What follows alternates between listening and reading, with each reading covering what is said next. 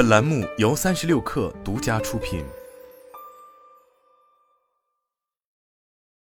本文来自微信公众号 L 先生说，今天想跟大家分享4条我践行了许多年的行动法则，它们可能很简单，但却都能切实有效地提升生活的满足感，让你的生活更充盈、更丰富，希望能给你一点启发和思考。1. 为每天创造一件值得回忆的印记。你有写日记的习惯吗？放心，今天我不是来呼吁大家写日记的，这已经有点陈词滥调了。我想说的是，不借助日记，你能否回忆一下上个月的今天、上上个月的今天，你经历了些什么？有哪些印象深刻的事情？我想对于许多人而言，这都绝不是一件容易的事情。毕竟我们每一天都按部就班地生活着，奔波在家和公司的2.1线之间，即使偶尔经历过一些有趣的波澜，也会很快被生活的惯性所冲刷，淹没在日复一日的繁忙里面。有多少次你想回忆一下自己的生活，却发现记忆里空空荡荡，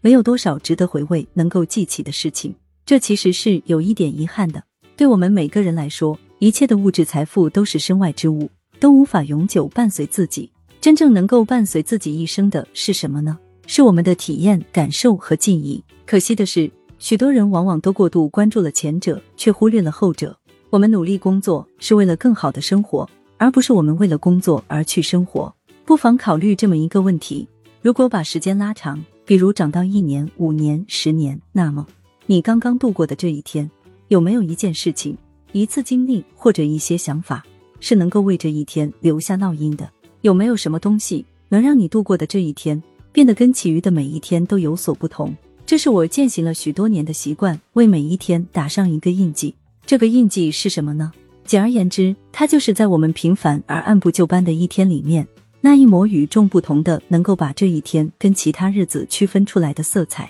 可以是一次经历、一次冒险、一次尝试、一次见面、一次成就。举几个简单的例子，今天遇到一个百思不得其解的问题，经过一番艰苦的思索和学习后，终于弄懂。这可以是一个印记。今天联系了许久没联系的朋友，聊了彼此的近况，互相打气加油，这可以是一个印记。今天交付了一个小项目，得到客户的肯定和老板的赞赏，这可以是一个印记。今天下班后有点时间，绕了点远路去试试一家一直想尝试的餐馆，这同样可以是一个印记。简单来说，如果让你写日记，用一句话来概括你刚度过的这一天，你会怎么写？你是会立刻想到1-2件有趣的事情，迫不及待地把它写下来，生怕自己忘记，还是搜索枯肠之后来一句今日无事？如果你是后者，那么我建议不妨试一试，每一天有意识地给自己一个挑战，我能不能去主动地做一些事情，让今天变得跟平时不一样，给我的生命和回忆留下一些更加印象深刻的痕迹。当然，你未必要写日记，也不一定非要把它写下来，你只需要去尝试，去创造出这么一个印记，让自己把这一天跟这个印记绑定起来，让这一天在你的生命中获得某种意义，从平淡无奇变得熠熠发光。久而久之，这可以使你的回忆变得更充盈、更丰满。无论是遭遇失落、沮丧，亦或是无聊、庸常，都可以把它们翻出来，让自己去回味，从这种沉浸之中获得休憩和力量。它们会是你对抗不确定的未来的最好倚仗。2.为可做可不做设置软性 deadline。 有多少你一度觉得可做可不做的事情，一直拖延着没有去做，乃至于已经过期了许久，导致你再度想起来的时候，它们已经过了最适合的时期，变得毫无意义。如果你有很多，那么不要紧，大家都一样，我也是。每个人在做计划的时候，永远都是高估自己的，永远想的都是我想做多少事情，而不是我能做多少事情。到头来就会发现，要么有些事情只是一时兴起，后面逐渐就失去了兴趣，要么就是价值和必要性都不大，一直没有能下定决心去行动。就我自己的经验来说，最多的时候被我记录到任务清单里想做而又没去做的事情，可能起码有30-40项吧。这里面有些是一时兴起的想法，有些是项目优化的点子，有些是较为琐碎的细节事物，有些是可以去探索和尝试的方向。很多记录上去之后，就再也没有机会去落实，不得不把它从清单上删掉。这其实是一件很遗憾的事情。任何一件事情，在我们想到它的当下，它必然都是有价值的，否则就不会进入我们的意识里。只不过随着时间推移，我们对它们的兴趣日益降低，它的价值也在日益降低，最终很可能变得如同鸡肋，食之无味，弃之可惜。如果我们能把它做掉的话，即使它无法发挥出 100% 的价值，但至少能够在我们的生命中留下一点痕迹，为我们提供一点经验值和成就感。所以，一个简单的办法是什么呢？在你列出这些可做可不做的任务时，不妨给他们分配一个软性 deadline。 之所以说软性，是因为它并不是强制的限制，你就算真的不去做也不会怎么样。但是如果你有余裕和条件的话，不妨在临近这个 deadline 时，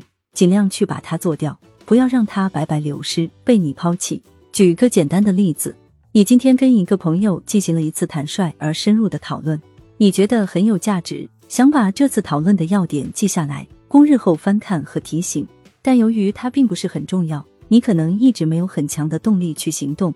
总是告诉自己再等等明天吧，结果过了2个月，自然而然就把它淡忘了。这很严重吗？不严重，它并不会影响到你的生活，但可惜吗？有一点，你失去了一个本来可以提升自己、充实回忆和加强友情的机会。那么下一次遇到这样的事情，你就可以把这件事情记下来，同时给它一个软性 deadline， 告诉自己我要在这个周末之前把它搞定。这样到了周末，你就可以把这件事的优先级提高，让其他不太重要的事情为它让路，优先把它完成。一方面，这能不断帮你累积成就感。你可能觉得这些小事无关紧要，但正是这些无关紧要的成功，能够不断提升你的自尊心和自信心，让你更加清晰地认知到我是有能力的，我能做到这些。这样在你真正面临难题时，他们就会成为你的内隐自我，帮助你更好地面对困难，解决问题。另一方面，通过不断解决这些小事，也可以帮助你对自己的能力、偏好和习惯更加了解。你能更明确地知道自己有多少余力，能做什么，不能做什么，它能更清晰地帮你了解。当你有许多事情需要解决时，你应当遵循什么样的原则和顺序去行动，这可能是你从其他方式和渠道所无法学到的东西。3、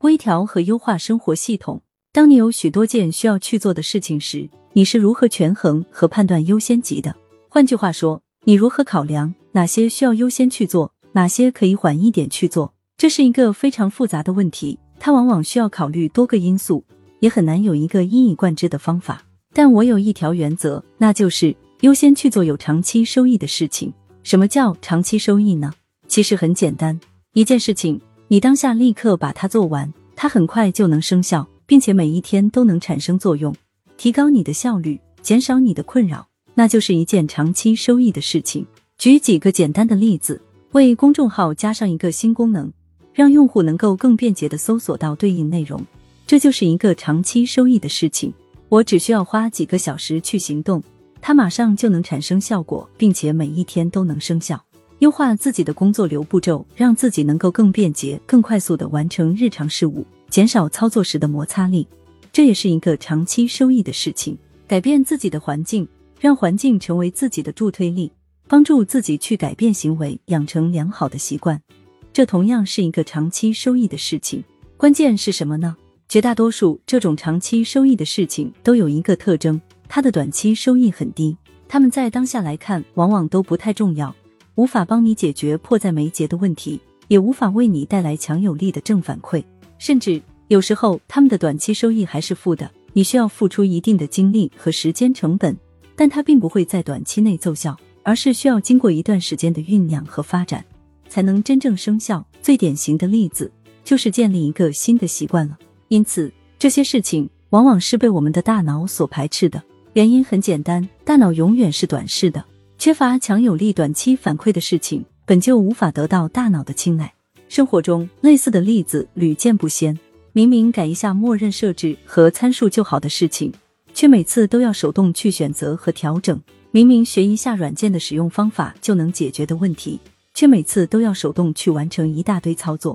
明明收拾一下房间，优化一下动线就好，却每次都要不厌其烦地从一大堆东西里面翻找。大多数时候，我们是懒吗？其实也不是。处理这些问题并不真的需要耗费我们多少时间，但大脑就是会不断的忽视它们，不把它们纳入需要解决的范畴里面。我们要做的就是有意识的思考和关注这些事情，并人为的把它们的优先级调高，克服大脑的惰性。从本质来说，这其实就是一个不断去优化和调整我们的生活系统的做法。我们每一次的调整都是在使这个系统更加贴合我们的习惯，使我们用起来更加顺手。4、把任务划入日常生活之中。许多人设定目标的时候，会给自己设定一系列的任务，比如设定一个量化的目标，告诉自己我必须在多少天之内做出多少成果才算是完成了这项任务。把目标分解到每一天，进行跟踪打卡，要求每天都必须完成一定量的事项，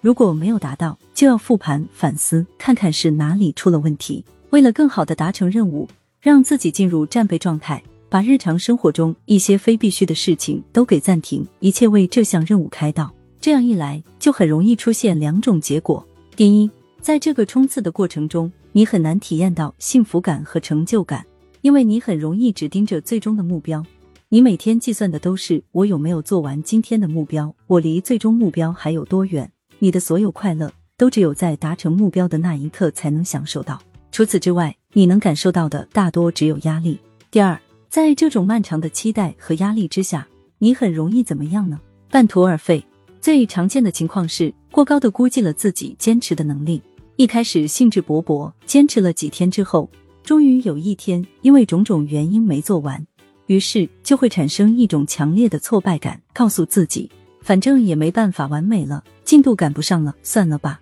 久而久之，一旦这种情形出现太多次，就很容易给自己打上这样的标签：我果然不适合做这一行，我太没有耐性了，我一点都不自律，我真是3分钟热度。那么更好的办法是什么呢？我们不应该把自我提升看作是一种任务，把它跟日常生活区分开，而应该把它理解为就是日常生活本身。简单来说，要想真正做成一件事情，学会一样东西，获得自我提升，更好的方式不是把它当成一个非日常的亟待去解决的任务，而是把它划入你的日常生活本身，让它成为你日常生活的一部分。为什么呢？很简单，任何一样东西，你需要真正做出成果，都是需要长期的践行才可以。但当你把它当成一项任务的时候，其实就已经隐含了一个假设：我只要把这项任务做完就完事了，我就可以掌握学会做成它了。所以很多时候，当我们去制定一个计划，设立一个目标，再兴致勃勃的去冲刺打卡，